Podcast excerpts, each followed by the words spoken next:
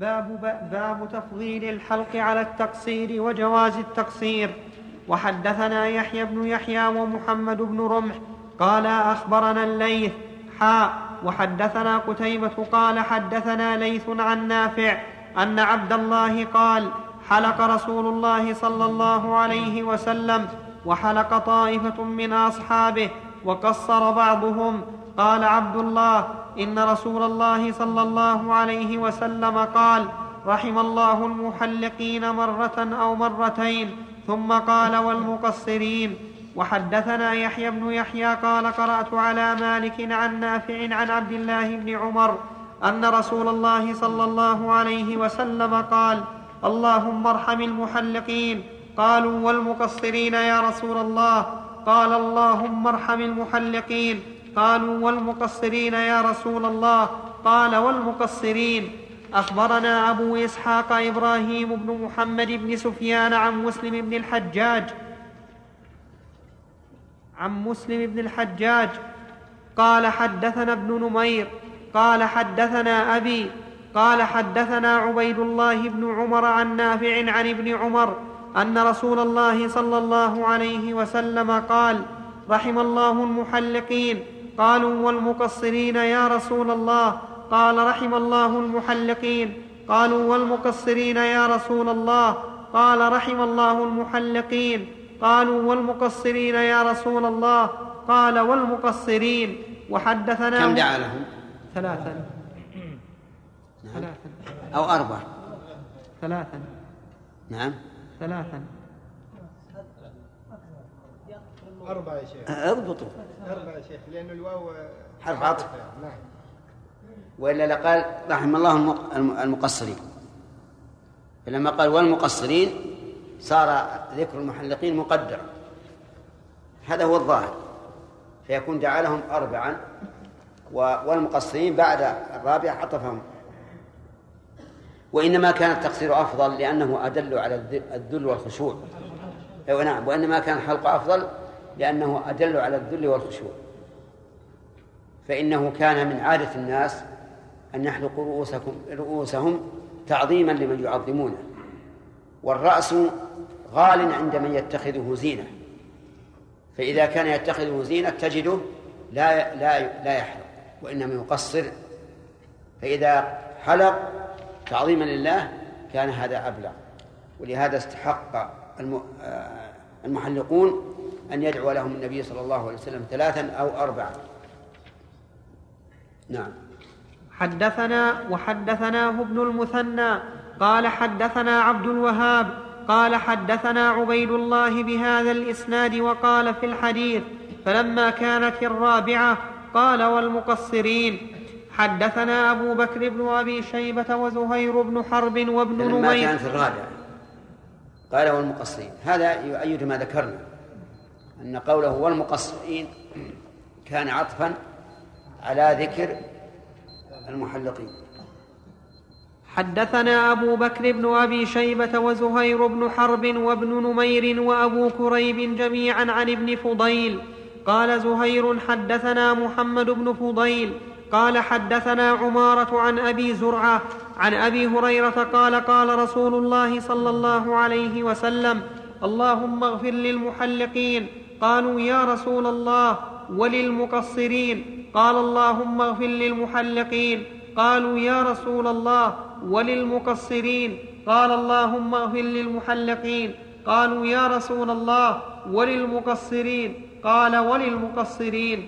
وحدثني وحدثني أمية بن بسطام قال حدثنا يزيد بن زريع قال حدثنا روح عن العلاء عن أبيه عن أبي هريرة عن النبي صلى الله عليه وسلم بمعنى حديث أبي زرعة عن أبي هريرة حدثنا أبو بكر بن أبي شيبة قال حدثنا وكيع وأبو داود الطيالسي عن شعبة عن يحيى بن الحصين عن جدته أنها سمعت النبي صلى الله عليه وسلم في حجة الوداع دعا للمحلقين ثلاثا وللمقصرين مرة ولم يقل وكيع في حجة الوداع. وحدثنا قتيبة بن سعيد قال حدثنا يعقوب وهو ابن عبد الرحمن القاري. حاء وحدثنا قتيبة قال حدثنا حاتم يعني ابن إسماعيل كلاهما عن موسى بن عقبة عن نافع عن ابن عمر أن رسول الله صلى الله عليه وسلم حلق رأسه في حجة الوداع. انتهى الوقت. في يا شيخ أحسن الله إليك في قوله ولم يقل وكيع في حجة الوداع. نعم. يقول ابن كثير رحمه الله في قصة الحديبية نعم. إن النبي عليه الصلاة والسلام لما سئل ما بال المحلقين ما بال المقصرين ما بال المحلقين دعوت لهم ثلاثا فقال لم يشكوا. ألا يؤيد هذا هذه الرواية أنه لم يكن هذا في حجة الوداع. لا، ما, ما يمنع. ما دام الذي ذكر في حجة الوداع ثقة يمكن قال هذا وهذا. سبحان الله. شيخ حفظك الله قبل ثلاثة أبواب يقول المترجم باب استحباب أن يكون الحصى مثل أن يكون الحصى مثل حصى الخلق. نعم. مع أنه جاء في الروايات الأخرى أنه قال إياكم والغلو. قال بمثل هذا فرموا. فترجمته بالاستباب ألا يدل على ذلك أن يكون الواجب أن يكون مثل حصى الخلق لا يزيد عليه أو لا ما يدل. لأن هذا شيء يتسامح فيه. أقول هذا شيء يتسامح فيه. قد تكبر الحصاد قليلا وقد تنقص قليلا.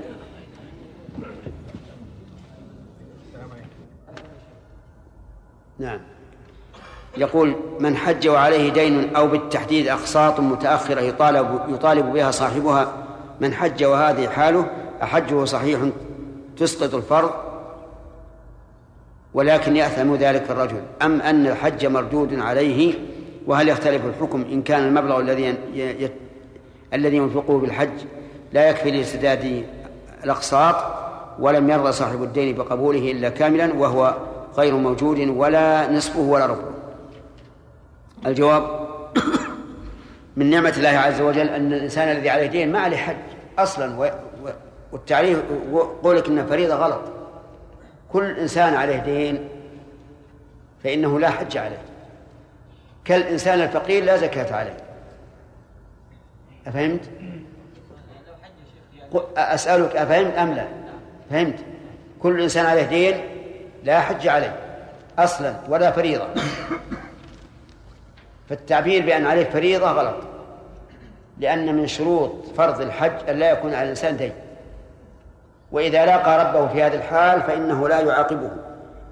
كالفقير الذي ليس عنده مال يزكيه. أفهمت؟ وعلى هذا فنقول إذا كان الدين حالا يجب وفاؤه قبل كل شيء. وإن كان مقسطا نظرنا. إذا كان آمنا من نفسه أنه إذا حل القسط فعنده ما يوفي به وعنده الآن مال يستطيع أن يحج به فليحج وإلا فلا يحج. حتى لو كان مقسطا وهو ليس عنده إلا هذا المال القليل فإنه لا يحج. لأن الحج غير واجب عليه. وأرجو أن تفهم أنت وغيرك بأن الحج ليس آكد أركان الإسلام. هو آخر أركان الإسلام. وإن لأعجب من قوم يحرصون على الحج هذا الحرص العظيم مع أنهم ربما يستدينون أو يستقرضون من أجله أو يبقون الدين على على ذممهم من أجله مع أنهم مخلون في أشياء كثيرة من الدين أهم منه كالصلاة مثلا. فلذلك ينبغي أن نوعي العامة اللي يرى أن دينه أكبر دينه عنده هو الحج وهذا غلط. الحج كما عرفتم هو آخر أركان الإسلام. فلذا وأيضا لا بد أن لا يكون على الإنسان دين نعم. شرح الممتع إيش فيه؟ الحمد لله رب العالمين وصلى الله وبارك صلى الله وسلم وبارك على عبده ورسوله نبينا محمد وعلى آله وأصحابه أجمعين. أما بعد فقد قال الإمام مسلم رحمه الله تعالى في كتاب الحج.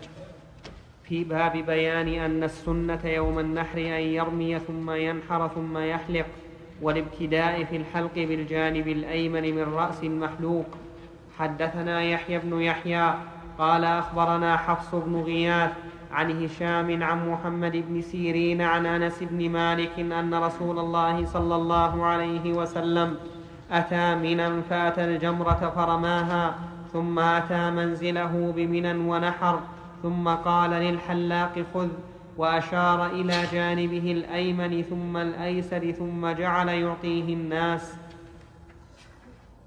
وحدثنا في هذا دليل على أنه ينبغي الإنسان في الحلق أو التقصير في النسك أن يبدأ بالجانب الأيمن لأنه عبادة والأصل في العبادات أن يتيمن فيها الإنسان. وفيه دليل على التبرك بشعر النبي صلى الله عليه وسلم. فإنه كان يقسمه على الناس. وكان عند أم سلمة جلجل من فضة فيه شعرات من شعارات النبي صلى الله عليه وسلم يستشفي بها المرضى. تضع الماء عليها ثم تروجه ثم تسقيه المرضى. فيشفون بإذن الله عز وجل. ولكن هذا خاص برسول الله صلى الله عليه وسلم. أما غيره فلا يتبرك بآثاره مهما بلغ في العلم والعفاف والتقى. فإنه لا يتبرك بآثاره لكن يتبرك بدعائه. إذا دعا لك فإنه ترجى إجابته. وأما أن تأخذ من عرقه أو من ريقه أو غير ذلك فلا. وهذا أيضا ما يتبرك به بالنسبة للرسول عليه الصلاة والسلام في شعره وفي عرقه عليه الصلاة والسلام وفي ريقه. وأما فضلاته فالصواب أنها كغير أنها كفضلات غيره أي أنها نجسة يطهر منها ما أصابه لأنه بشر والأصل أن جميع أحكام البشر القدرية والشرعية ثابتة له إلا ما دل الدليل عليه. ولهذا كان العلماء يستدلون مثلا على نجاسة البول والغائط بتنزه النبي صلى الله عليه وسلم منه منهما.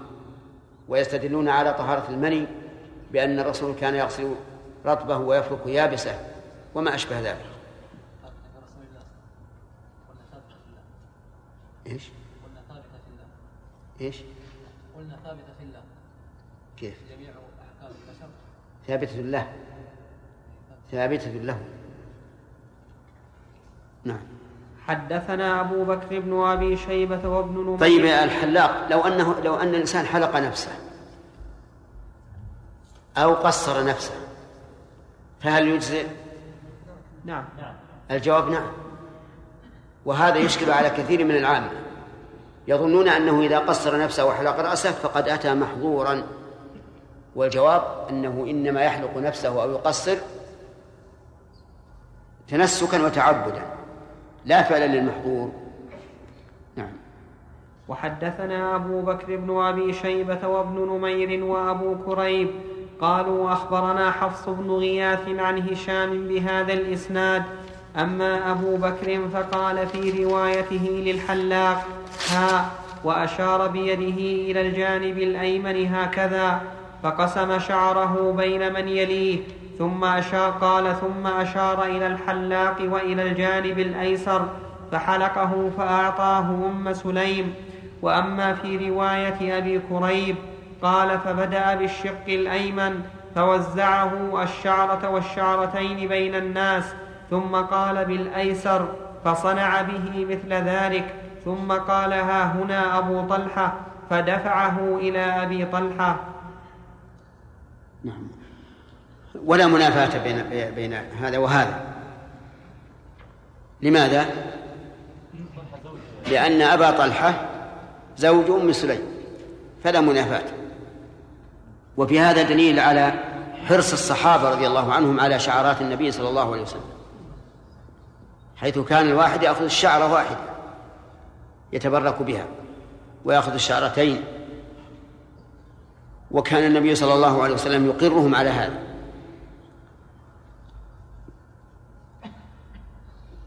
بل فعل الصحابة رضي الله عنهم في مراجعة رسل قريش في صلح الحديبية ما هو أعظم من ذلك فكان صلى الله عليه وسلم لا يتنخم نخامة إلا وقعت في يد أحدهم فدلك بها وجهه وصدره تعظيما له وإغاظة لمن؟ للمشركين ولهذا ذهب مندوبهم إليهم وقال دخلت على الملوك كسرى وقيصر والنجاشي فلم أرى أحدا يعظمه أصحابه مثل ما يعظم أصحاب محمد محمدا رضي الله عنهم وجزاهم خيرا. نعم. وحدثنا محمد بن المثنى قال حدثنا عبد الأعلى قال حدثنا هل يؤخذ من هذا آه، إعطاء الحالق أجره؟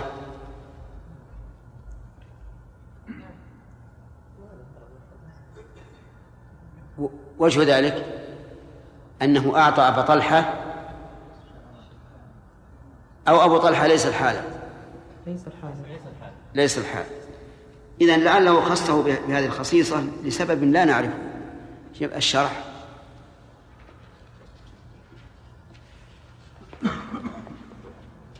يلا يا عبيد الله.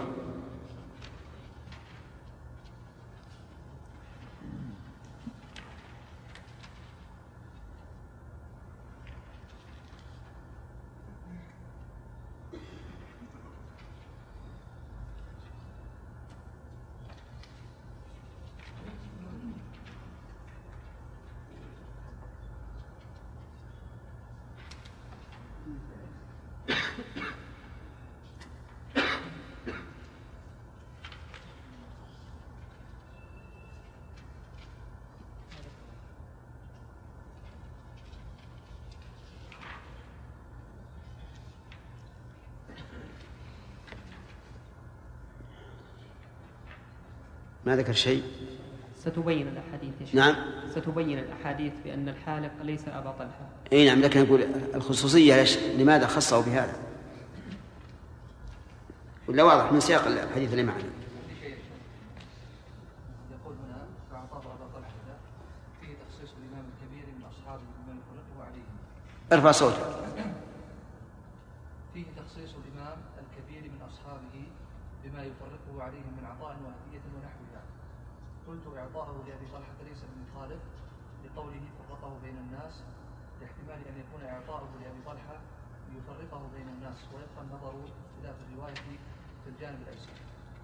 ثم أشار أيضا الشيخ في الموضع الآخر إلى اسم الحلاق اي اي نعم.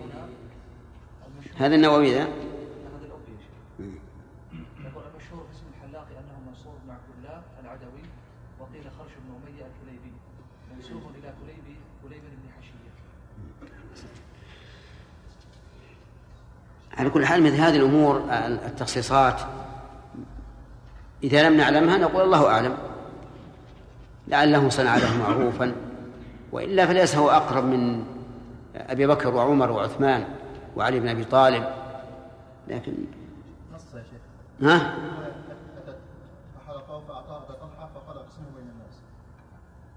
رواية مسلم؟ إيه. طيب. اذا يزول الإشكال.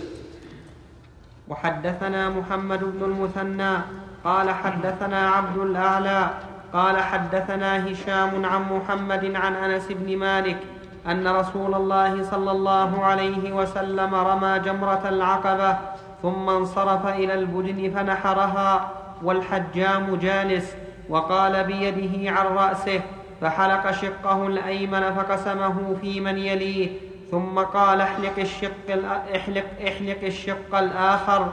فقال أين أبو طلحة؟ فأعطاه إياه. وحدثنا ابن أبي عمر. قال حدثنا سفيان. قال سمعت هشام بن حسان يخبر عن ابن سيرين عن أنس بن مالك. قال لما رمى رسول الله صلى الله عليه وسلم الجمرة ونحر نسكه وحلق ناول الحالق شقه الأيمن فحلقه.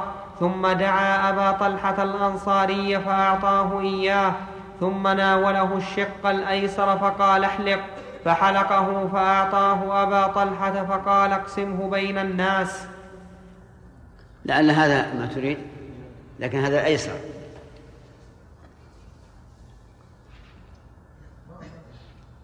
الشيخ يقول أعطاه أبو طلحة ليعطيه ام أم سليم إيه؟ توزعه على هذا من قابل موجود هنا. الشارح؟ هذا معضل. نعم. ذكر الأبي هنا سبب اختصاص أبي طلحة وهو؟ قال هنا وإنما قسم الشعر في أصحابه لتكون بركته باقية بين أظهرهم وتذكرة لهم. وكأنه أشار بذلك إلى اقتراب الأجل وانقضاء زمان زمان الصحبة وأرى أنه خص أبا طلحة بالقسمة التفاتا إلى هذا المعنى. لأنه هو الذي قبره له وبنى فيه لا لا هذا أقول هذا استنتاج غريب. على كل حال أحسن ما يقال في مثل هذه الأمور أن أن يقال هذه قضايا أعيان. لا نعلم السبب ثم إن الفضيلة الخاصة لا تقتضي لا تقتضي الفضل المطلق. قد يخصص بعض الصحابة بفضيلة لا تكون لأعلى الصحابة فضلا ولا يلزم من ذلك التفضيل المطلق. لازم من ذلك أن يكون قد فضل على وجه الإطلاق. نعم. سليم.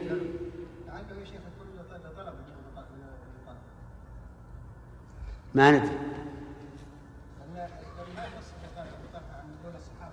على كل حال انقطع الكلام في هذا. هذا لا ال- الخلاصة عندي أنا أنه لا نعلم السبب.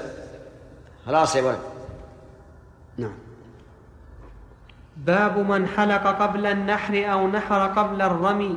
حدثنا يحيى بن يحيى قال قرأت على مالك عن ابن شهاب عن عيسى بن طلحة بن عبيد الله عن عبد الله بن عمرو بن العاص بن العاص قال وقف رسول الله صلى الله عليه وسلم في حجة الوداع بمنى للناس يسألونه فجاء رجل فقال يا رسول الله لم أشعر.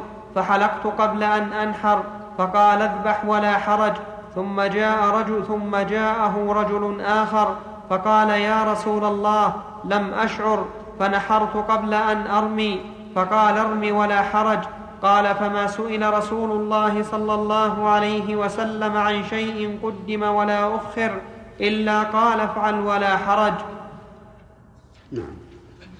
هذا الحديث فيه التقديم والتأخير في أنساك يوم العيد. وأنه لا حرج على من قدم لكن في هذه الرواية أن السائل قال لم أشعر. وهذه حكاية عن حاله ولا يتغير بها الحكم. ووجه كون الحكم لا يتغير بها مع أنها معنى مناسب للعفو وهو عدم الشعور لقوله افعل ولا حرج. وافعل هنا للمستقبل. ولو كان ذلك ممنوعا عمدا لقال لا تعد. لقال لا تعد.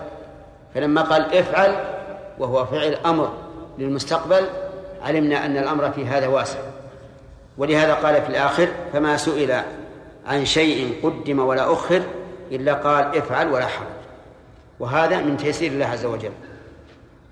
وفيه أي من فوائد هذا الحديث أنه ينبغي للعالم الأسوة القدوة أن يجلس للناس يعلمهم في المقام الذي يحتاجون إلى علمه. وهذا يختلف باختلاف الأحوال. فإذا رأى الإنسان الذي من الله عليه بالعلم أن الناس يحتاجون إلى علمه فليجلس لهم وليصبر عليهم. فإن هذا نوع من الجهاد في سبيل الله.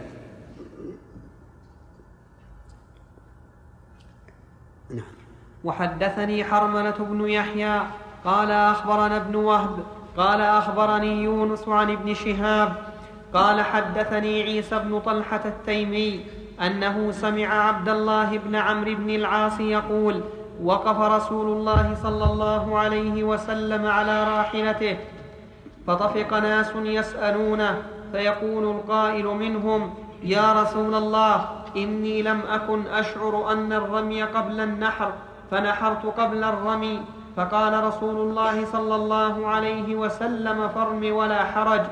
قال وطفق آخر يقول إني لم أشعر أن النحر قبل الحلق فحلقت قبل أن أنحر. فيقول انحر ولا حرج. قال فما سمعته يسأل يومئذ عن أمر مما ينسى المرء ويجهل.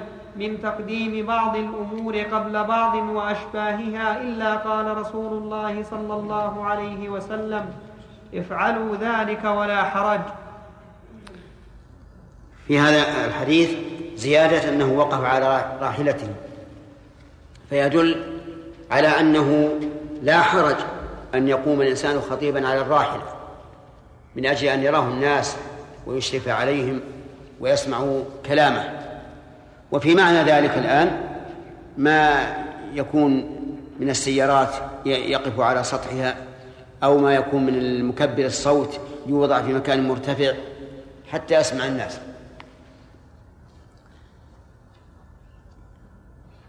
حدثنا حسن الحلواني قال حدثنا يعقوب قال حدثنا أبي عن صالح عن ابن شهاب بمثل حديث يونس عن يونس يونس عن الزهري إلى آخره.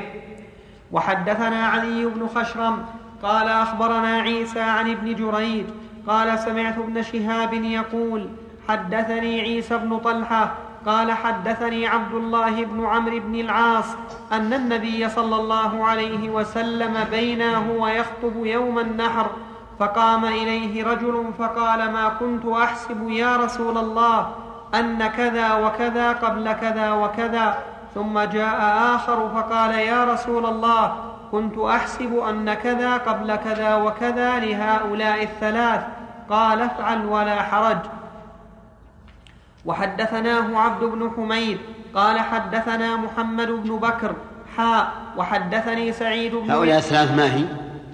الرمي والحلق والنحر. نعم. الرمي والحلق والنحر.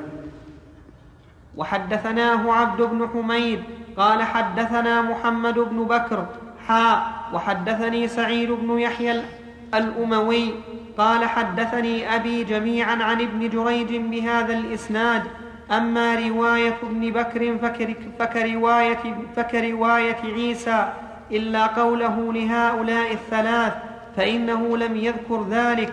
وأما يحيى الأموي ففي روايته حلقت قبل أن أنحر نحرت قبل أن أرمي وأشباه ذلك. وحدثناه أبو بكر بن أبي شيبة وزهير بن حرب. قال أبو بكر حدثنا ابن عيينة عن الزهري عن عيسى بن طلحة عن عبد الله بن عمرو قال أتى النبي صلى الله عليه وسلم رجل فقال حلقت قبل أن أذبح. قال فاذبح ولا حرج. قال ذبحت قبل أن أرمي. قال ارم ولا حرج. وحدثنا ابن أبي عمر وعبد بن حميد عن عبد الرزاق عن معمر عن الزهري. بهذا الإسناد رأيت رسول الله صلى الله عليه وسلم على ناقة بمنى فجاءه رجل بمعنى حديث ابن عيينة. وحدثني محمد بن عبد الله بن ابن قهذاء. وحدثني. وحدثني محمد بن عبد الله بن قهزاد ابن قهزاذ قال حدثنا علي بن الحسن عن عبد الله بن المبارك. قال أخبرنا حدثني محمد. وحدثني محمد. أعيد. إيه. وحدثني محمد بن عبد الله بن قهز وحدثني محمد بن عبد الله بن قهزاذ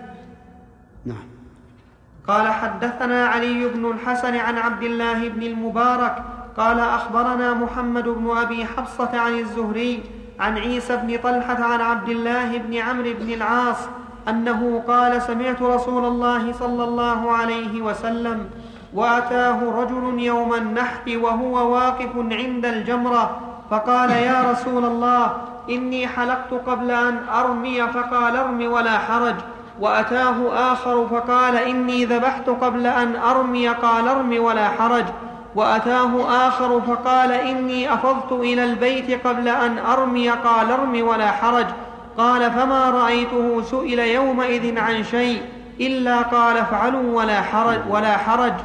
حدثني محمد بن حاتم قال حدثنا بهز قال حدثنا وهيب قال حدثنا عبد الله بن طاووس عن أبيه عن ابن عباس أن النبي صلى الله عليه وسلم قيل له في الذبح والحلق والرمي والتقديم والتأخير فقال لا حرج. هذا ليس فيه ذكر أن أن السائلين قالوا لم نشعر أو قالوا حسبت أن كذا قبل كذا. فيكون عاما. أنه يعني يجوز التقديم والتأخير سواء سواء عمدا أم غير عمد. لكن الأفضل الترتيب الرمي ثم النحر ثم الحلق ثم الطواف والسعي. نعم. آدم.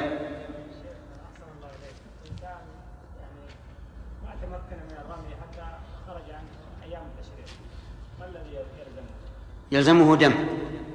على رأي العلماء رحمهم الله أن من ترك واجبا فعليه دم. كيف؟ كل الأيام. الرمي عباد عبادة واحدة. نعم. آدم. لا حرج. لا مو هنا ما ذكر في, في الذبح والحلق والرمي والتقديم والتأخير. يمكن أن تدخل فيها لكن ما نص عليه. ولكنه جاء في سنن أبي داود بإسناد صحيح. نعم. خالد؟ هل يستدل بهذا الحديث على عدم وجوب ترتيب الأنساك في العمرة؟ لأن الحج اكد في العمرة. لا. لأن الترتيب هنا الأنساك في يوم واحد وبقية الأنساك ما ما فيها تقديم وتأخير يعني مرتبة. ولأن العمرة لو اختلت وقدمت السعي اختلت كلها لأنها ليس فيها إلا طواف وسعي. نعم. شيخنا أحسن الله إليك. قلنا أنه يجوز التبرك باثار النبي صلى الله عليه وسلم. نعم. كيف نستنكر فعل ابن عمر رضي الله عنه عندما كان يتحرى اثار النبي صلى الله عليه وسلم؟ وأيضا ما يفعله بعض الناس الآن من التمسح بالكعبة وبقبر النبي صلى الله عليه وسلم. هذه كلها من الأثار. أحسبك أشد فهما من هذا. أحسبك أشد فهما من هذا. ابن عمر ليس يبول في مكان بر الرسول عليه الصلاة والسلام للتبرك لكن للتأسي والتمسح بالكعبة فعل النبي عليه الصلاة والسلام الطواف ولم يتمسح بها. فمقتضى التأسي به أن لا يفعل. ثم إنه عليه الصلاة والسلام لم لم يمسح الكعبة كلها حتى نقول تبرك بآثاره. وأما القبر أو الحجره الحجرة المبنية على القبر فهذه أبعد وأبعد. هذه ما بنيت إلا بعد الرسول بسنين. لكن الاماكن التي مشى فيها النبي صلى الله عليه وسلم وكان ابن عمر رضي الله عنه يتحراها هي من أثار لا لا مو مو عشان التبرك عشان التأسي به. التبرك إنه يقصد البركة في هذا الشيء. يعني يقصد ان أن الله يبارك مثلا في في رزقه في ولده في عمره في هذا هذا التبرك. وأما التأسي فهو يقصد تعبد الله بهذا المكان الذي الذي قصده النبي عليه الصلاة والسلام فهمت؟ نعم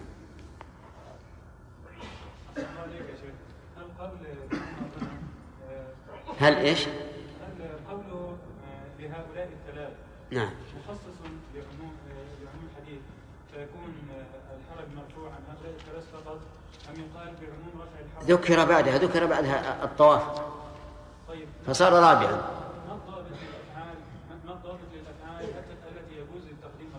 هذه ما تفعل يوم العيد. خمسة. ذكرناها لكم سابقا. وهي الرمي والنحر والحلق والطواف والسعي. خمسة. أربعة. نعم. هل تشترط الموالاة بين هذه الخمس؟ لا. لا تشترط. نعم. باب استحباب طواف الإفاضة يوم النحر. حدثني محمد بن رافع قال حدثنا عبد الرزاق قال أخبرنا عبيد الله بن عمر عن نافع عن ابن عمر أن رسول الله صلى الله عليه وسلم أفاض يوم النحر ثم رجع فصلى الظهر بمنى. قال نافع فكان ابن عمر يفيض يوم النحر ثم يرجع فيصلي الظهر بمنى. ويذكر أن النبي صلى الله عليه وسلم فعله حدثني زهير بن حرب قال حدثنا إسحاق بن يوسف بن يوسف الأزرق قال أخبرنا سفيان بن عبد العزيز بن رفيع قال أخبرنا سفيان عن عبد العزيز بن رفيع قال سألت أنس بن مالك قلت أخبرني عن شيء عقلته عن رسول الله صلى الله عليه وسلم أين صلى الظهر يوم التروية؟ قال قال بمنى. قلت فأين صلى العصر يوم النفر؟ قال بالأبطح. ثم قال افعل ما يفعل أمراؤك. في هذا دليل على أنه ينبغي أن لا يؤخر الإنسان طواف الإفاضة عن يوم النحر كما فعل النبي عليه الصلاة والسلام. ولكن لو أخره فلا شيء عليه لعموم قوله تعالى الحج أشهر معلومات. فله أن يؤخره إلى آخر يوم من ذي الحجة. ولا يجوز أن يؤخر عن ذي الحجة إلا لسبب كمرض أو حي أو نفاس للمرأة أو ما أشبه ذلك. وأما قول الفقهاء رحمهم الله إنه لا آخر لوقته وأنه يجوز أن يؤخره إلى إلى آخر حياته لكن يتجنب ما يتوقف على تحلله وهو النساء فهو قول ضعيف. فالصواب أنه لا يجوز أن يؤخره إلى ما بعد شهر ذي الحجة إلا لعذر ولكن إذا أخره عن يوم العيد فماذا يترتب عليه؟ يترتب عليه أنه ترك سنة فقط ولا يترتب عليه إعادة لباس الإحرام كما جاء ذلك في حديث رواه أبو داود عن أم سلمة ولكنه حديث ضعيف شاذ شاذ متنا وشاذ عملا فلم يعمل به أحد من الأمة إلا ما ذكر عن عروة بن الزبير رحمه الله ومثل هذا مما تتوافر الدواعي على نقله والعمل به لو كان ذلك صحيحا. لأن أكثر يعني لأن كثيرا من الناس لا يحصل لهم النزول إلى مكة لطواف الإفاضة فالحديث لا عمل لا عمل عليه. وإذا طاف الإنسان يوم العيد فهو أفضل وإن لم يطف بقي على حله لأنه تحلل من من من الحج ومن تحلل من عبادة لا يعود إليها إلا بتلبسه بها مرة أخرى. وهذا لم يتلبس بها مرة أخرى. وفي هذا الحديث حديث ابن عمر أن النبي صلى الله عليه وسلم صلى يوم العيد الظهر بمنى. وفي حديث جابر أنه صلى الظهر في مكة. ومن المعلوم أنه لا يمكن أن يقع عمل واحد في مكانين. فأي فأيهما نرجح؟ رجح بعضهم حديث جابر وقال إن جابر رضي الله عنه ضبط حج النبي صلى الله عليه وسلم من حين أحرم إلى يوم العيد وتتبعه ويترجح أيضا بأمر آخر وهو فضيلة المسجد الحرام فإنه أفضل من منى لأن لأن التفضيل بمئة ألف صلاة إنما هو في مسجد الكعبة فقط. لا في جميع مكة كما ثبت ذلك في صحيح مسلم أن النبي صلى الله عليه وسلم قال صلاة في مسجد هذا أفضل من ألف صلاة فيما سواه فيما سواه من المساجد إلا مسجد الكعبة. فالتفضيل بمائة ألف خاص بمسجد الكعبة فقط لكن وبما زيد فيه أيضا. لاتفاق العلماء على أن الزيادة في المسجد تبع للأصل. ولهذا كان المسلمون لما زيد في مسجد النبي صلى الله عليه وسلم في عهد عثمان لما زيد من نحو من نحو القبلة صاروا يصلون في في مزيد وهو خارج عن مسجد عن حدود المسجد الأول ولكنهم اعتبروه من المسجد الأول فكانوا يصلون في الصف الأول ويدعون الروضة والمسجد القديم. فالحاصل أن أن حديث جابر رجح بأن الرسول عليه الصلاة والسلام صلى في مكة الظهر لفضيلة إيش؟ لفضيلة المكان المسجد الحرام. لكن عندي أنه لا حاجة إلى الترجيح لأن الترجيح معناه إلغاء معناه إلغاء المرجوح. والجمع ممكن فإن النبي صلى الله عليه وسلم صلى الظهر في مكة ثم خرج إلى منى وأعاد الصلاة بمن بقي من أصحابه في منى. وهذا أمر ممكن. وإن كان بعضهم يرجح حديث ابن عمر لأنه في الصحيحين. حديث جابر في صحيح مسلم. لكن كما قلت لكم ما دام الجمع ممكنا فالواجب إيش؟ الواجب الجمع وفي أيضا في هذا الحديث دليل على أن النفر الذي يكون في ظهر اليوم الثاني عشر أو الثالث عشر لا يصلي الإنسان في مكة في منى صلاة العصر وإنما يصليها في الأبطح أو في مكة إن لم ينزل في الأبطح لكن كذلك الظهر أيضا.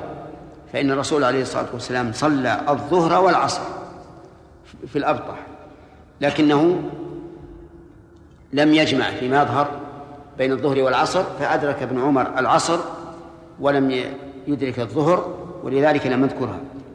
وفي قوله أي قول ابن عمر رضي الله عنه افعل ما يفعل أمراؤك.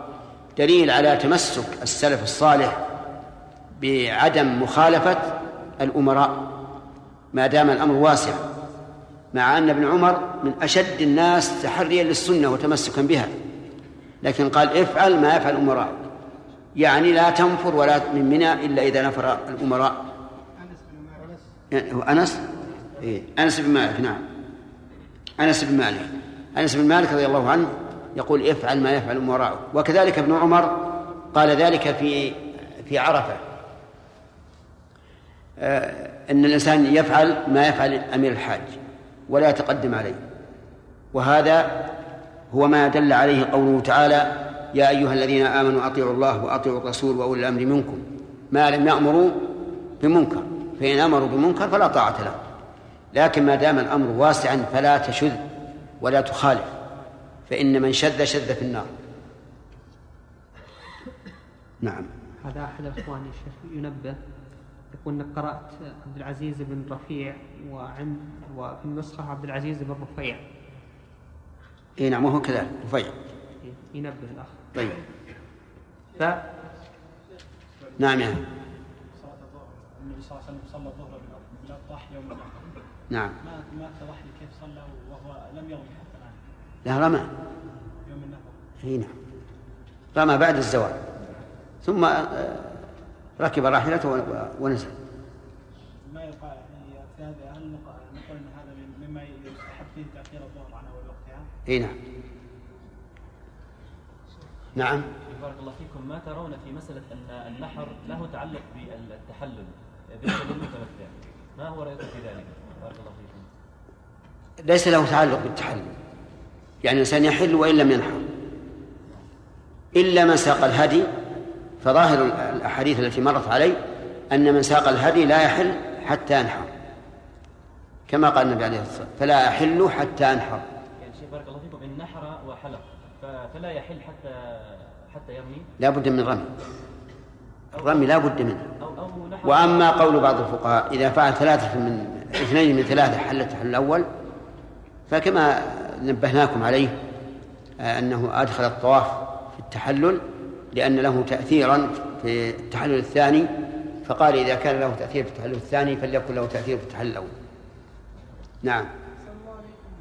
ورد الصالحين عن أحمد بن حنبل نعم في التحنيك وأيضا في إيش؟ في التحنيك في إيش؟ تحنيك الصبي. نعم وورد عن الإمام الشافعي عليه رحمة الله أنه آه، تبرك بآثار الإمام أحمد بن حنبل في المحنة في ال- في المحنة كيف؟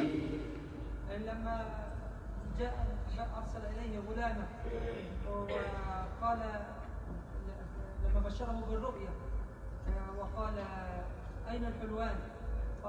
فقال فأعطاه ثوبه عليه رحمة الله الإمام أحمد. أعطى غلام الإمام الشافعي الثوب. فأراد الإمام الشافعي يأخذ منه. نعم. الجواب يأتيك إن شاء الله بعد- بعد إجابة المؤذن. إلا استريح استريح حتى تسمعون الإجابة.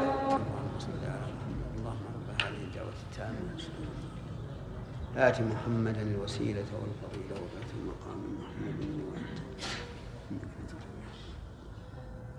أما ما ذكرت من التحنيك فهل إن إن الرسول عليه الصلاة والسلام كان يحنك آه، المواليد تبركا أو لأجل أن يطعم الطفل التمر أول ما يصل إلى إلى معدته لما فيه من الفائدة.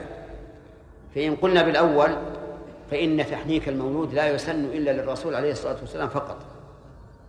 وإن قلنا بالثاني لم يكن هذا من باب التبرك ولكنه من باب إيصال الطعم طعم التمر إلى هذا هذا المولود. وما وإذا وجد الاحتمال بطل بطل الاستدلال وأما تبرك الشافعي رحمه الله إن صحت القصة فلا حجة فيه لأن الصح الشافعي بشر يخطئ ويصيب وهذا من خطئه رحمه الله لأننا نعلم أن الصحابة يوقرون أبا بكر رضي الله عنه ويحترمونه أكثر من احترام الشافعي للإمام أحمد رحمه الله وأن مقام أبي بكر أعلى من مقام الإمام أحمد رحمه الله ومع ذلك فما علمنا أن أحدا منهم يأتي إلى أبي بكر يتبرك بآثاره. والصحابة هم الذين يحتج بأقوالهم وأفعالهم على تفصيل في ذلك كما يعرف في أصول الفقه. وأما من بعدهم فلهم لهم آراء قد تكون موفقة للصواب وقد تكون غير صواب. نعم. شيخ قيل أن الإمام كم؟ واحد قيل أن الإمام الشافعي متوفي قبل المحنة قبل محنة الإمام أحمد. على كل حال أنا قلت أنا قيدت إن صحت إن صحت فإن كان متوفى قبل المحنة فهذا يدل على بطلان هذه القصة نعم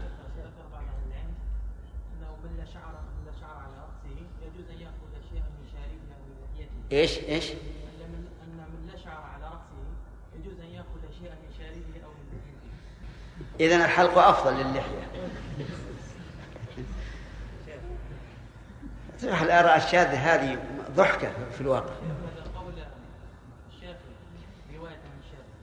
لكن يأخذ من لحيته أما لو قال يأخذ من شاربه لكن له وجه مع أنه ما لا, وجه له من الناحية الشرعية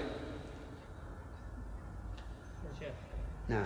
الإمام مالك يقول اللي يحلق الذي يحلق شاربه يؤدب. هذا واحد مثل أصلع ما عنده ما عنده شعر. قال بحلق الشارب وأقول اللهم اغفر للمحلقين. غلط. اللهم اهدنا لما اختلف فيه من الحق بإذنك إنك تهدي من تشاء إلى صراط مستقيم. ثم هذه الأقوال يا شيخ التي تنقل عن الشافعي. نعم. لابد أن تثبت أسانيدها. لابد لابد وأنا أعطيتكم من قبل قاعدة مفيدة جدا يسلكها شيخ الإسلام ابن تيمية رحمه الله مع الرافضي بن المطهر. كلما أتى بشيء أول ما يرد عليه يقول المطالبة نطالبك بصحة النقل. وإذا لم يصح خلاص. بناء جدار لا أساس له. وهذا مهم له هذا مهم. نعم مشي. باب طيب. استحباب الآن لكم الرخصة. نعم. باب استحباب النزول بالمحصب بالمحصب يوم النفر والصلاة به. حدثنا محمد بن مهران الرازي قال حدثنا عبد الرزاق عن معمر عن أيوب عن نافع عن ابن عمر أن النبي صلى الله عليه وسلم وأبا بكر وعمر كانوا ينزلون الأبطح. حدثني محمد بن حاتم بن ميمون. الأبطح الآن لا يمكن النزول به لأنه صار مساكن وبناء وبناء لا يمكن أحد أن ينزل به.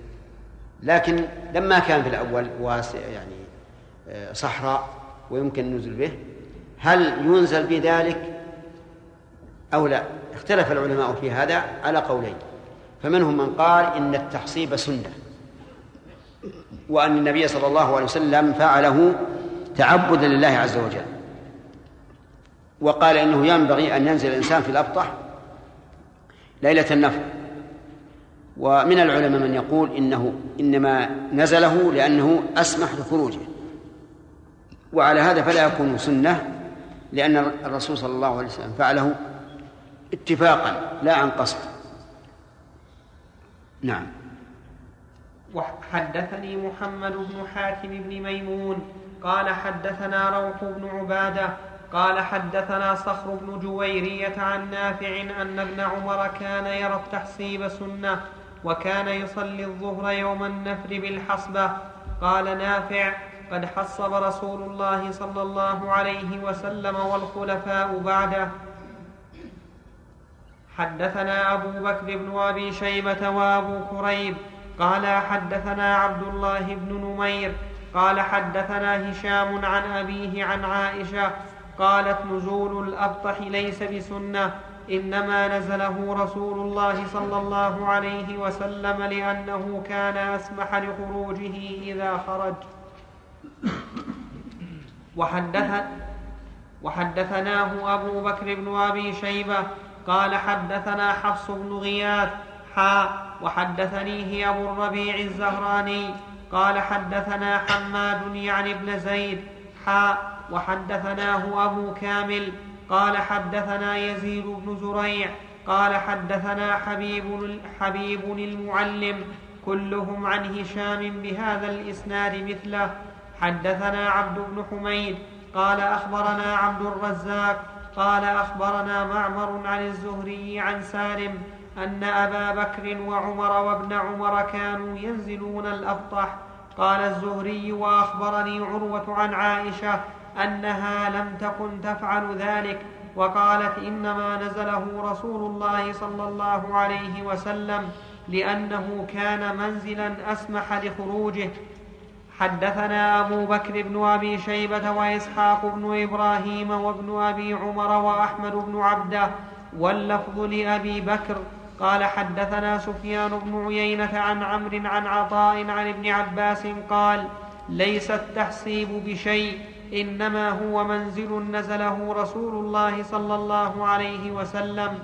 حدثنا قتيبة بن سعيد وأبو بكر بن أبي شيبة وزهير بن حرب جميعا عن ابن عيينة.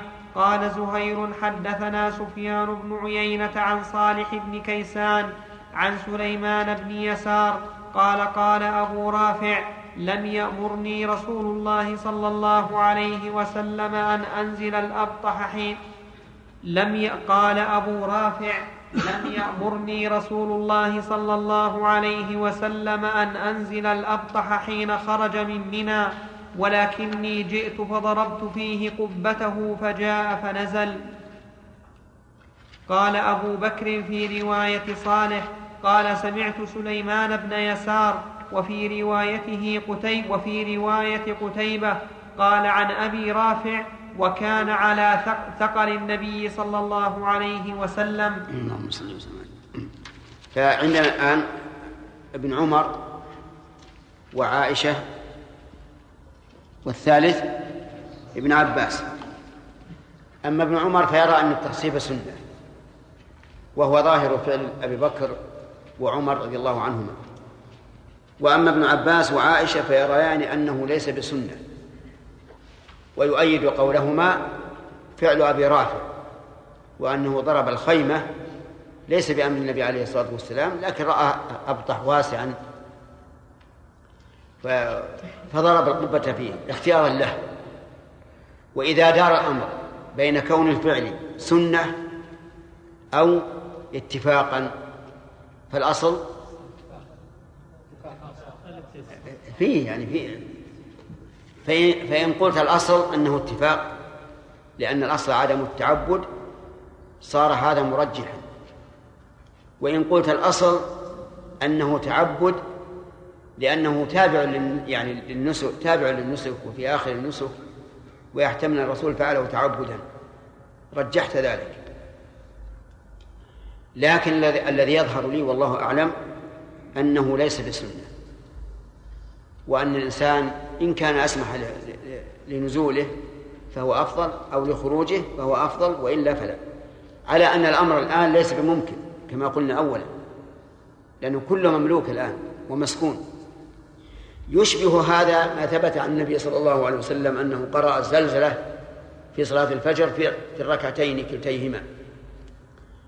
قال الراوي فلا أدري أنسي أم فعل ذلك عمدا. فهل الأصل أنه نسي؟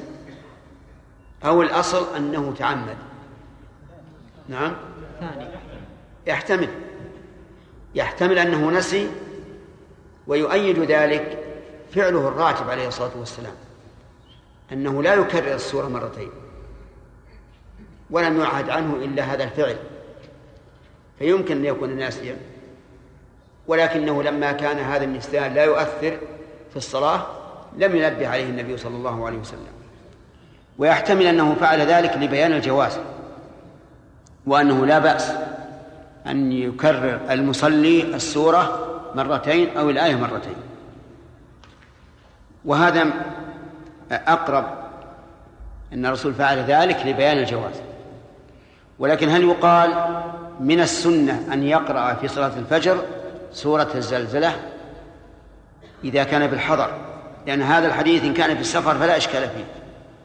لكن هو لم يذكر أنه في الحضر أو في السفر فإذا كان في الحضر فهل يقال إن من السنة أن يقرأ بسورة الزلزلة الجواب لا لأن الواصفين لصلاة الرسول عليه الصلاة والسلام كلهم يذكرون أنه يقرأ في صلاة الفجر بقراءة طويلة ويؤيده قوله تعالى إن قرآن. نعم وقرآن الفجر إن قرآن الفجر كان مشهودا فلعل الرسول عليه الصلاة والسلام قرأ هذه السورة لعذر من الأعذار إما عام وإما خاص. فلا ينبغي أن أن نحكم بسنية هذا الشيء مع أن فعله الراتب الذي كان يداوم عليه والذي أشار الله إليه تعالى في القرآن هو تطويل قراءة الصبح. ويكفينا أن نقول إنه جائز.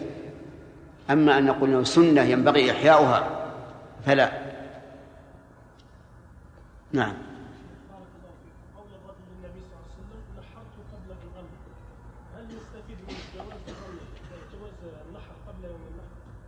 لا. هذا فيه إيهام من جهة من جهة أخرى وهي نحرت قبل أن أرمي من المعروف أن الرمي يكون بعد طلوع الشمس. فهل هذا الذي نحر نحر قبل هذا الوقت يعني قبل أن تطلع الشمس فيه احتمال. لكن الأحاديث كلها تدل على أن الرسول صلى الله عليه وسلم إنما نحر إنما نحر بعد ارتفاع الشمس لأنه رمى بعد طلوع الشمس ثم نحر. وهؤلاء الذين يقولون نحرنا قبل الرمي لا يلزم منهم أنه أنهم رموا من حين أن طلعت الشمس بل لعلهم أخروا النحر أخروا الرمي. وهذا هو المتعين لأن النحر إنما يكون بعد ارتفاع الشمس. نعم. أحسن الله إليك. آه، قول أبو رافع رضي الله عنه ولكني جئت فضربت فيه قبة نعم. ألا يظهر هذا أو يبين يبين بهذا شذوذ حديث من مناخ من سبق؟ مع أن مكة مشعر ومع ذلك أذن لا لا. هذا بارك الله فيك. أمر الرسول أن تضرب له القبة بنمرة أيضا. لكن هذا يدل على أن نمرة والأبطح ليس بنسك وإنما قال من مناخ من سبق لأنها مشعر ومحل نسك لكن أحسن الله إليك يعني نمرة من الحلم والأبطح من الحرم. لا فرق. لا فرق. لأن منى لا بد أن ينزلها الناس أما الأبطح ليس بلازم. نعم.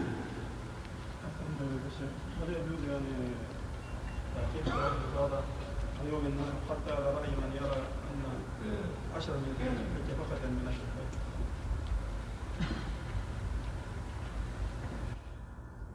نعم هؤلاء الذين يقولون إن أشهر الحج عشر آه، شوال وذي القعدة وعشر من الحجة هم الذين قالوا يجوز أن يؤخر الطواف إلى ما لا نهاية له. نعم. ثلاثة. ثلاثة؟ لكن الأبطح الآن لا يعرف مكانه يا شيخ إلا؟ هو اللي أمام الإمارة. هي الإمارة منه وما حولها. كل هذا. ومواقف السيارات. ما أدري المواقف لكن هي كلها كالمنطقة. حدثني حرملة بن يحيى قال أخبرنا ابن وهب قال أخبرني يونس عن ابن شهاب عن أبي سلمة بن عبد الرحمن بن عوف عن أبي هريرة عن رسول الله صلى الله عليه وسلم أنه قال تنزل غدا إن شاء الله بخيف بني كنانة حيث تقاسموا على الكفر. حدثني زهير بن حرب قال حدثنا الوليد بن مسلم قال حدثني الأوزاعي قال حدثني الزهري قال حدثني أبو سلمة قال حدثنا أبو هريرة قال قال لنا رسول الله صلى الله عليه وسلم ونحن بمنى. نحن نازلون غدا بخيف بني كنانة حيث تقاسموا على الكفر. وذلك إن قريشا وبني كنانة تحالفت على بني هاشم وبني المطلب الا يناكحوهم ولا يبايعوهم حتى يسلموا إليهم رسول الله صلى الله عليه وسلم يعني بذلك المحصب. وحدثني زهير بن حرب قال حدثنا شبابه قال حدثني ورقاء عن أبي الزناد عن الأعرج عن, عن, عن الأعرج عن أبي هريرة عن النبي صلى الله عليه وسلم أنه قال منزلنا إن شاء الله إذا فتح الله الخيف حيث تقاسموا على الكفر. الخيف بالرفع على أنها خبر مبتدأ. نعم. أعيد القراءة. ها؟ أعيد. لا بس نقص التنبيه. ولا قراءتك صديق صحيحة. قال تنزل. ننزل. نعم. قال تنزل. وعني ننزل. هذا منزلنا والأول؟ تنزل غدا قال. ننزل. ونحن نازلون. الرواية الأولى ننزل غدا. عندي يقول أصل الخيف كل من حدر من من الجبل وارتفع من المسير.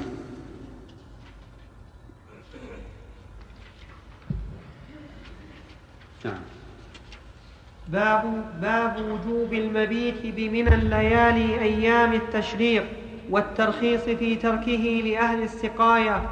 حدثنا أبو بكر بن أبي شيبة قال حدثنا ابن نمير وأبو أسامة قال حدثنا عبيد الله عن نافع عن ابن عمر حاء وحدثنا ابن نمير واللفظ له قال حد قال حدثنا أبي قال حدثنا عبيد الله قال حدثني نافع عن ابن عمر أن العباس بن عبد المطلب استأذن رسول الله صلى الله عليه وسلم أن يبيت بمكة ليالي منى من أجل سقايته فأذن له وحدثناه إسحاق بن إبراهيم قال أخبرنا عيسى بن يونس حاء وحدثنيه محمد بن حاتم وعبد بن حميد جميعا عن محمد بن بكر. قال أخبرنا ابن جريج كلاهما عن عبيد الله بن عمر بهذا الإسناد مثله. وحدثني محمد بن المنهال الضرير. قال حدثنا يزيد بن زريع. قال حدثنا حميد الطويل. عن بكر بن عبد الله المزني قال كنت جالسا مع ابن عباس عند الكعبة فأتاه أعرابي فقال ما لي أرى بني عمكم يسقون العسل واللبن وأنتم تسقون النبيذ امن حاجة بكم أم من بخل؟ فقال ابن عباس الحمد لله ما بنا من حاجة ولا بخل. قدم النبي صلى الله عليه وسلم على راحلته وخلفه أسامة فاستسقى فأتيناه بإناء من نبيذ فشرب وسقى فضله أسامة وقال أحسنتم وأجملتم كذا فاصنعوا فلا نريد تغيير ما أمر به رسول الله صلى الله عليه وسلم.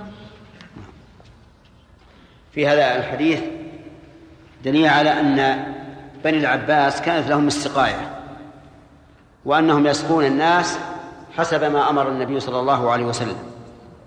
النبيذ بالماء وأحيانا يسقونهم الماء فقط ماء زمزم. وفيه دليل على أن السنة المبيت في منى. بدليل أن الرسول عليه الصلاة والسلام بات بها وأن عمه العباس استأذن أن يبيت في مكة من أجل السقاية واستدل بعض العلماء باستئذان العباس وترخيص النبي صلى الله عليه وسلم له على أن المبيت في منى واجب. وعللوا ذلك بأن الاستئذان إنما يكون عن شيء لازم وأما ما كان سنة فالإنسان له الرخصة أن أن يفعل أو يدع. ولكن الذي يظهر أن أن المبيت لا بد منه لأن النبي صلى الله عليه وسلم بات في منى وقال لتأخذوا عني مناسككم. ولكن جميع الليالي تعتبر واجبا واحدا. فلو ترك الإنسان ليلة واحدة لم نوجب عليه الدم. ولو ترك الليلتين أو الثلاث فإنه على القاعدة المعروفة في ترك الواجب يجب عليه دم. ولكن ما هو الواجب في المبيت؟ هل الواجب أن يبيت إلى نصف الليل أو يكفي أن أن يبقى ساعة. قال العلماء رحمهم الله يعني بعضهم قال الواجب أن يبيت معظم الليل إما من أوله وإما من آخره.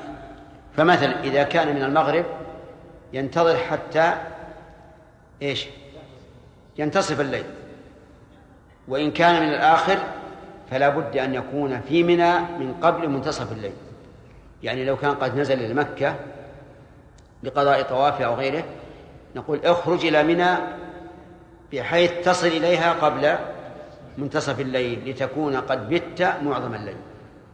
وإن كنت في منى وأردت أن تنزل إلى مكة للطواف أو غيره فلا بد أن تبقى فيها حتى إيش؟ حتى ينتصف الليل لتكون قد بت آه معظم الليل. الحاقا للأكثر بالكل. وفي هذا دليل أيضا على فضيلة استقاية الحاج. لأن النبي صلى الله عليه وسلم أقر ذلك وقال أحسنتم وأصبت وأجملتم وفي أيضا آه، ربما يؤخذ منه أن من اشتغل بالعمل العام للحاج فلا مبيت عليه مثل رجال الأمن. ورجال الإطفاء رجال الصحة كل اللي يشتغلون لمصالح الحجيج فإنه ليس عليهم مبيت. ويؤيد ذلك أن الرسول عليه الصلاة والسلام أذن للرعاة أن لا يبيتوا في منى لأن نصها عامة واختلف العلماء فيما إذا كان تعذر المبيت في لأمر خاص. كإنسان ضلت راحلته مثلا أو ضل ضل أهله وذهب يطلبه أو إنسان مريض احتاج إلى أن يرقد في المستشفى أو ما أشبه ذلك. هل يسقط عن المبيت أو لا يسقط؟ فمن العلماء من قال إنه يسقط. لأن لأنه إذا ثبت العذر للمصالح العامة فالمصالح الخاصة مثلها. إذ أن الحاجة في الجميع وهذا أقرب إلى الصواب. وقال بعض العلماء إنه إذا حصر عن هذا الواجب فعليه دم لأن الواجب إذا ترك وجب بدله وهو الدم وهذا هو المشهور من المذهب. لكن الذي يظهر من يسر الشريعة وسهولتها هو القول الأول وأن الإنسان إذا احتاج إلى أن لا يبيت في منى فله ذلك ولا شيء عليه نعم نعم. أحسن الله إليك. ما يظهر الفرق بهذا الحديث بين المحظورات والواجبات؟ حيث أن المحظور لو فعله فإنه فإن عليه فدية ولو نعم. كان معذورا. نعم. والواجب لو تركه إذا كان معذورا ليس عليه شيء. نعم. يؤخذ. والسبب ظاهر لأنه لا واجب مع العجز. الواجب مع العجز يسقط وانتهاك المحظور آه، نعم. بالنسبة ذكرنا فيما سبق أن النبي صلى الله عليه وسلم كان يمكث جميع ليالي منى فيها. نعم. ولا يخرج إلى مكه نعم. الآن على حسب ما قررنا من قاعدة أن ما يتعلق بذات العبادة يفضل عن ما يتعلق بوقتها أو زمانها. بزمانها ومكانها. الآن بعض الناس يذهبون لا يجدون مكانا في منى أو يكون الزحام شديد. نعم. يذهبون بعد الرمي إلى مكة ويجلسون إلى صلاة العشاء. ثم نعم. يعودون إلى منى. يكون أطيب يعني والله هذا أيضا يفعل بعض الناس يعني معناه أنهم يذهبون إلى مكة ويبقون فيها طول النهار وجزءا من الليل. يقول هذا أريح. نعم هو راحة لكن هل ال- الحج راحة؟ الحج جهاد. بقي علينا أنه في مثل ال- العهد الآن نجد أن منها ليس فيها مكان. فهل نقول إذا لم يوجد فيها مكان سقط المبيت؟ كما لو قطعت اليد فإنه يسقط الغسل غسل اليد لأنها غير موجودة وهذا أيضا غير موجود. أو نقول هذا على قاعدة الفقهاء أن من حصر عن واجب سقط عنه الإثم ووجب عليه البدل وهو الدم. أو نقول إن هذا كامتلاء المسجد إذا امتلأ فإنه لا بد أن أن يكون الناس في مكان واحد ولو خارج المسجد لأجل أن تتصل الصفوف ونقول للإنسان الذي لم يجد مكانا في منى لا بد أن تنزل عند منتهى أو عند طرف الناس. الأخير هو أقربها عندي. أن نقول لا يسقط سقوطا مطلقا بمعنى أن تذهب إلى مكة وتبيت هناك وتبقى في النهار وإذا صار جزء من الليل تخرج ترمي الجمرات أو على رأي من يقول إنه لا بأس بجمعها إلى آخر يوم ما تخرج إلى منى إلا آخر يوم ترمي الجمرات فقط. فالذي نرى أنه لا بد أن يكون عند آخر خيمة من الخيام. حتى يكون الحجيج في مكان واحد وتظهر أبهة الحج ومزيته. ولكن هل نقول إنه لا بأس أن تنزل مما يلي مزدلفة أو مما يلي جمرة العقبة أو لا بد أن تنزل مما يلي مزدلفة لأنه لأنه إذا قال إذا قلنا له سقط عنك المبيت في منى نفسها لأنه لا لا, لا مكان لك ولكن انزل حيث تنتهي الخيام سيقول من أين؟ من الجهة الغربية مما يلي جمرة العقبة أو من جهة الشرق مما يلي مزدلفة أو من جهة الشمال. نعم. الظاهر أنه من أي جهة؟ الظاهر أنه من أي جهة؟ وأنه لا مانع أن أن يكون بين مكة وبين جمرة العقبة ما دامت الخيام متصلة. انتهى الوقت. يا شيخ في واحد ارسلني بسؤال مهم وهو لا يستطيع الحضور إيه؟ يقول هو لو لو انتهى الدرس عبد الله؟ إيه، جزاك الله خير.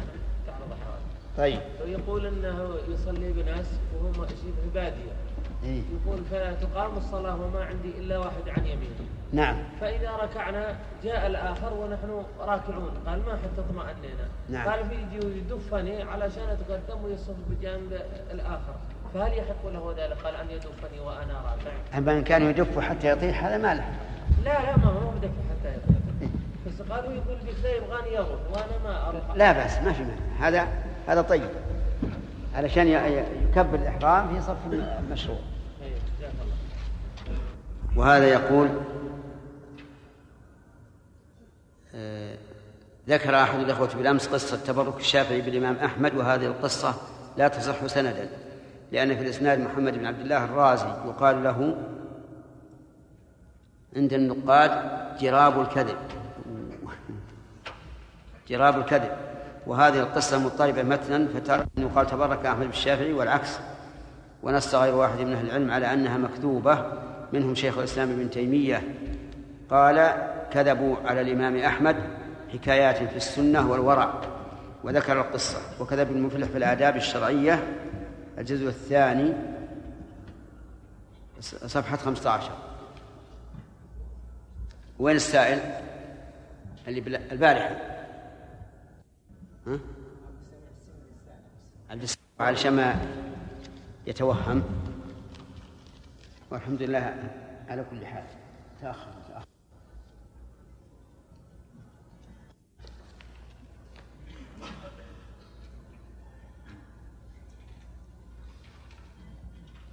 بسم الله الرحمن الرحيم. الحمد لله رب العالمين. وصلى الله وسلم وبارك على عبده ورسولنا على وعلى و و و وصلى الله وسلم وبارك على عبده ورسوله نبينا محمد وعلى آله وأصحابه أجمعين. أما بعد فقد قال الإمام مسلم رحمه الله تعالى في كتاب الحج في باب في الصدقة بلحوم الهدي وجلودها وجلالها. حدثنا يحيى بن يحيى قال أخبرنا أبو خيثمة عن عبد الكريم عن مجاهد عن عبد الرحمن بن أبي ليلى عن علي عن علي أنه قال أمرني رسول الله صلى الله عليه وسلم أن أقوم على بد على بدنه وأن أتصدق بلحمها وجلودها وأجلتها وألا أعطي الجزار منها. قال نحن نعطيه من عندنا. بسم الله الرحمن الرحيم. آه، لحوم الهدي وجلودها وجلالها. كلها أخرجها الإنسان لله عز وجل. وما أخرجه الإنسان لله فإنه لا يرجع فيه ولا يأخذ عنه عوضا دنيويا. ولهذا لا يجوز أن يعطي الجزار أج- أجرته منها لأنه إذا أعطاه أجرته منها صار كالبائع لشيء منها. ولكن لو أعطاه على سبيل الهدية أو الصدقة أو ما أشبه ذلك فلا بأس لأنه لا ينقص من أجره من أجرته شيئا. وفي هذا الحديث من الفوائد جواز التوكيل على الهدي لفعل النبي صلى الله عليه وسلم حيث وكل علي بن أبي طالب. ولكن النبي صلى الله عليه وسلم لم يوكله في جميع هديه بل هو صلى الله عليه وسلم ذبح منه نحر منه ثلاثة وستين بيده. وفيه أن النبي صلى الله عليه وسلم تصدق باللحم لكنه يستثنى منه ما سبق. في حديث جابر أنه أمر من كل ناقة منها ببضعة فجعلت في قدر فطبخت فأكل من من اللحم وشرب من المرق. وفيه أنه ينبغي أن يتصدق بالجلود والأجلة. الأجلة الجلال الذي تغطى يغطى به ظهر البعير من أجل أن تتقي الحر والشمس والبرد. وهذا على سبيل الاستحباب لا على سبيل الوجوب فلو أن الإنسان أبقى الأجلة عنده وانتفع بها فلا حرج.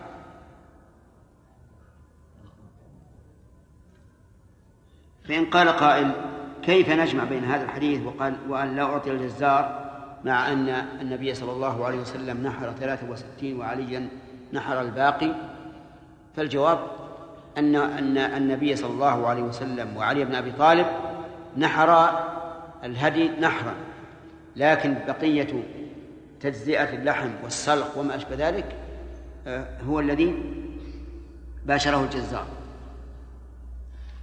نعم وحدثناه أبو بكر بن أبي شيبة وعمر الناقد وزهير بن حرب قالوا حدثنا ابن عيينة عن عبد الكريم الجزري بهذا الإسناد مثله وحدثنا إسحاق بن إبراهيم قال أخبرنا سفيان وقال إسحاق بن إبراهيم أخبرنا معاذ بن هشام قال أخبرني أبي كلاهما عن ابن أبي نجيح عن مجاهد عن ابن أبي ليلى عن علي عن النبي صلى الله عليه وسلم وليس في حديثهما أجر الجازر.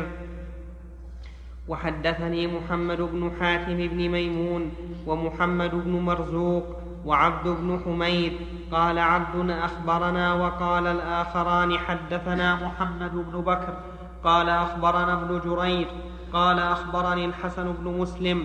أن, مجاه أن مجاهدا أخبره أن عبد الرحمن بن أبي ليلى أخبره أن علي بن أبي طالب أخبره أن نبي الله صلى الله عليه وسلم أمره أن يقوم على بدنه وأمره أن يقسم بدنه كلها لحومها وجلودها وجلالها في المساكين ولا يعطي في, جزار في جزارتها منها شيئا. بكسر الجيم. نعم. ولا يعطي في جزارة جز جزارتها منها شيئا. وحدثني محمد بن حاتم قال حدثنا محمد بن بكر قال أخبرنا ابن جريج قال أخبرني عبد الكريم بن عبد الكريم بن مالك الجزري أن مجاهدا أخبره أن عبد الرحمن أن عبد الرحمن بن أبي ليلى أخبره أن علي بن أبي طالب أخبره أن النبي صلى الله عليه وسلم أمره بمثله. باب الاشتراك في الهدي وإجزاء البقرة والبدنة كل منهما عن سبعة. حدثنا قتيبة بن سعيد قال حدثنا مالك حاء وحدثنا يحيى بن يحيى واللفظ له قال قرأت على مالك عن أبي الزبير عن جابر بن عبد الله رضي الله عنه أنه قال نحرنا مع رسول الله صلى الله عليه وسلم عام الحديبية البدنة عن سبعة والبقرة عن سبعة. وحدث عام الحديبة معروف. كان في السنة السادسة. السادسة من الهجرة وأهدى النبي صلى الله عليه وسلم هديا وكذلك الصحابة لكنهم حصروا عن الوصول إلى مكة وتحللوا بالحديبية وذبحوا هداياهم. وكانوا يشتركون في البدنة والبقرة عن سبع. ولا يرد على هذا أن يقال كيف تكون البدنة والبقرة سواء في هذا لأن لأن مسائل العبادات لها شأن آخر. وفيه أيضا دليل على أن أنه ليس المقصود هو اللحم. ولهذا نجد أن الثنية والرباعية كلتاهما سواء مع أن الرباعية في الغالب تكون أكبر وأكثر لحما. لكن مسائل العبادات توقيفية. وقول عن سبعة يعني أن السبعة عن كل واحد شاة. فهل يقاس على ذلك الأضحية؟ الجواب نعم إذ لا فرق. وعلى هذا فإذا ضحى الإنسان بسبع بدنة بعير أو بقرة وعنه وعن أهل بيته فلا بأس. فإذا كانوا عشرة فإذا كانوا سبعة وكل واحد عنده رحمك الله عنده أهل بيت يبلغون عشرة. أيجزي أو لا؟ يجزي لأن الاشتراك في الثواب لا حصر له. ولهذا كان النبي عليه الصلاة والسلام يضحي بالشاة الواحدة عنه وعن أهل بيته وهم كثيرون. وضحى عن أمته بشاة. فالاشتراك في الثواب لا حصر له. أما الاشتراك في الأجزاء والقيمة فهي محدودة. البدنة عن سبعة والبقرة عن سبعة والشاة عن واحد.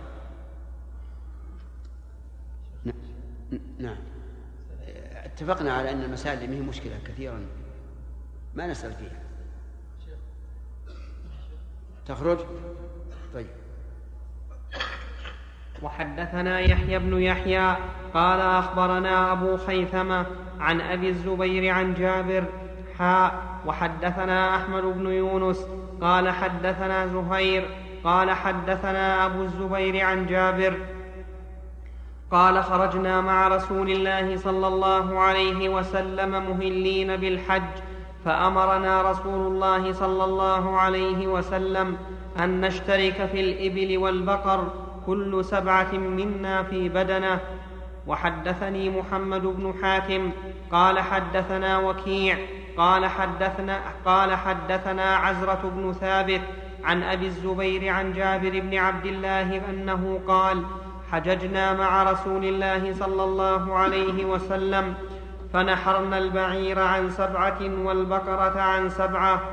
وحدثني محمد بن حاتم قال حدثنا يحيى بن سعيد عن ابن جريج قال أخبرني أبو الزبير أنه سمع جابر بن عبد الله قال اشتركنا مع النبي صلى الله عليه وسلم في الحج والعمرة كل سبعة في بدنة فقال رجل لجابر أيشترك في البدنة ما يشترك في الجزور؟ قال ما هي إلا من البدن. إذن يكون الإشراك وقع في غزوة الحديبية في العمرة وكذلك أيضا في الحج. وإذا كانوا اشتركوا كل سبعة في بدنة وهم سبعون يقول نحرنا يومئذ سبعين بدنة اشتركنا كل سبعة في بدنة. كم يكون عددهم؟ أربعمائة وتسعين. مع, مع أنهم في الحديبية ألف وأربعمائة تقريبا. فيقال إن بعضهم كان فقيرا ليس معه هدي. أكثرهم كان فقيرا ليس معه هدي. ولم ولم يرد عن النبي عليه الصلاة والسلام أنه أمر من لم يكن معه هدي أن يصوم عشرة أيام في حال الإحصار. ففيه دليل على ضعف قول من يقول من العلماء إن المحصر إذا لم يجد هديا فإنه يصوم عشرة أيام ويقيس ذلك على هدي التمتع. وهذا قياس مع الفارق لأن النص سكت عن دم الإحصار وفصل في دم التمتع. ولأن المتمتع أدرك النسكين جميعا وهذا فاته النسك. فكيف يقاس من فاته النسك على من أدرك النسك؟ وذبح الهدي شكرا لله عز وجل على هذه النعمة. ظلمهم جيد. يا خلاص افصل عشان ما ولا سكت. نعم. أقرأ يا شيخ. نعم. وحضر جابر وحضر جابر الحديبية. قال نحرنا يومئذ سبعين بدنة اشتركنا كل سبعة في بدنة. وحدثني محمد بن حاتم قال حدثنا محمد بن بكر قال أخبرنا ابن جريد قال أخبرنا أبو الزبير أنه سمع جابر بن عبد الله يحدث عن حجة النبي صلى الله عليه وسلم. قال فأمرنا إذا أحللنا أن نهدي ويجتمع النفر منا في الهدية وذلك حين أمرهم أن يحلوا من حجهم في هذا الحديث. حدثنا يحيى بن يحيى قال أخبرنا هشيم عن عبد الملك عن عطاء عن جابر بن عبد الله قال كنا نتمتع مع رسول الله صلى الله عليه وسلم بالعمرة فنذبح البقرة عن سبعة نشترك فيها. حدثنا عثمان بن أبي شيبة قال حدثنا يحيى بن زكريا يحيى بن زكريا بن أبي زائدة عن ابن جريج عن أبي الزبير عن جابر قال ذبح رسول الله صلى الله عليه وسلم عن عائشة بقرة يوم النحر. وحدثني محمد بن حاتم قال حدثنا محمد بن بكر قال أخبرنا ابن جريج حاء وحدثني سعيد بن يحيى الأموي قال حدثني أبي قال حدثنا ابن جريج قال أخبرني أبو الزبير أنه سمع جابر بن عبد الله يقول نحر رسول الله صلى الله, صلى الله عليه وسلم عن نسائه وفي حديث ابن بكر عن عائشة بقرة في حجته.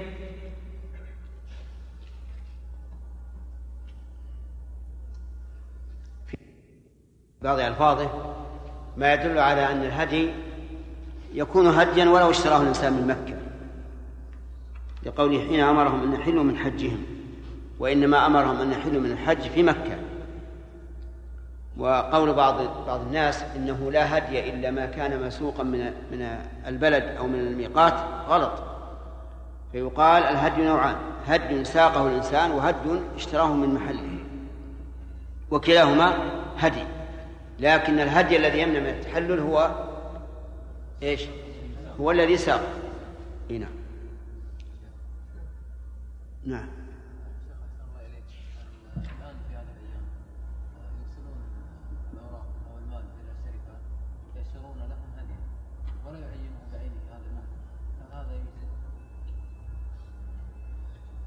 سمعتم السؤال؟ يقول إنهم يرسلون الدراهم للهدي. والمرسل إليه يشتري ولكنه لا يعين من هي له. وعندي أن هذا لا يصح لأنه إذا لم يعين صار هؤلاء الألوف يشتركون في شاة واحدة على الشيوع كل ما ذبح فهم فيه شركاء على الشيوع وهذا غلط. ولذلك يجب على هذه الشركة أن تنتبه وأن تجعل مثل قائمة بأسماء الناس. مثلا تكتب قائمة مائة نفر ثم تعين مائة شاة وتقول يلا فلان بن فلان اذبح الشاة هذه عنه فلان بن فلان اذبح الشاة هذه عنه. لأجل أن لا لأجل أن ينفرد كل واحد بهديه. أما أن يجمع مثلا ألف شاة عن ألف نفر مجهولون. فهذا لا شك أنه غلط. ولا يصح. وهذه من الآفات التي التي تؤدي إلى أن الإنسان لا ينبغي له أن يوكل في أضحيته وفي هديه إلا على وجه شرعي. الأضاحي مثلا التي تبعث إلى البلاد يجتمع مثل آلاف أو مئات نعم أو مئات الآلاف ثم تذبح. عمن والله ما ندري يجتمع عندنا مثل ألف سهم نذبحها. و... نعم. أي نعم. وهذا من الغلط. ولذلك يجب على طلبة العلم أن يبينوا للناس أن المسألة ما هي ما هي عاطفة. مجرد أن نساق إلى العواطف والحنان على هؤلاء الفقراء. هؤلاء الفقراء لهم طريق آخر وهو بذل الفلوس. أما أضحية مشروعة يتولاها الإنسان بنفسه ويأكل منها ويتصدق ويهدي فهذه لها باب آخر. والمهم إنه إنه ينبغي أن تناقش الشركة التي التي تتلقى هذه الدراهم. هل إنهم يفعلون ما ذكرنا أو يجعل الناس شركة شائعة؟ نعم.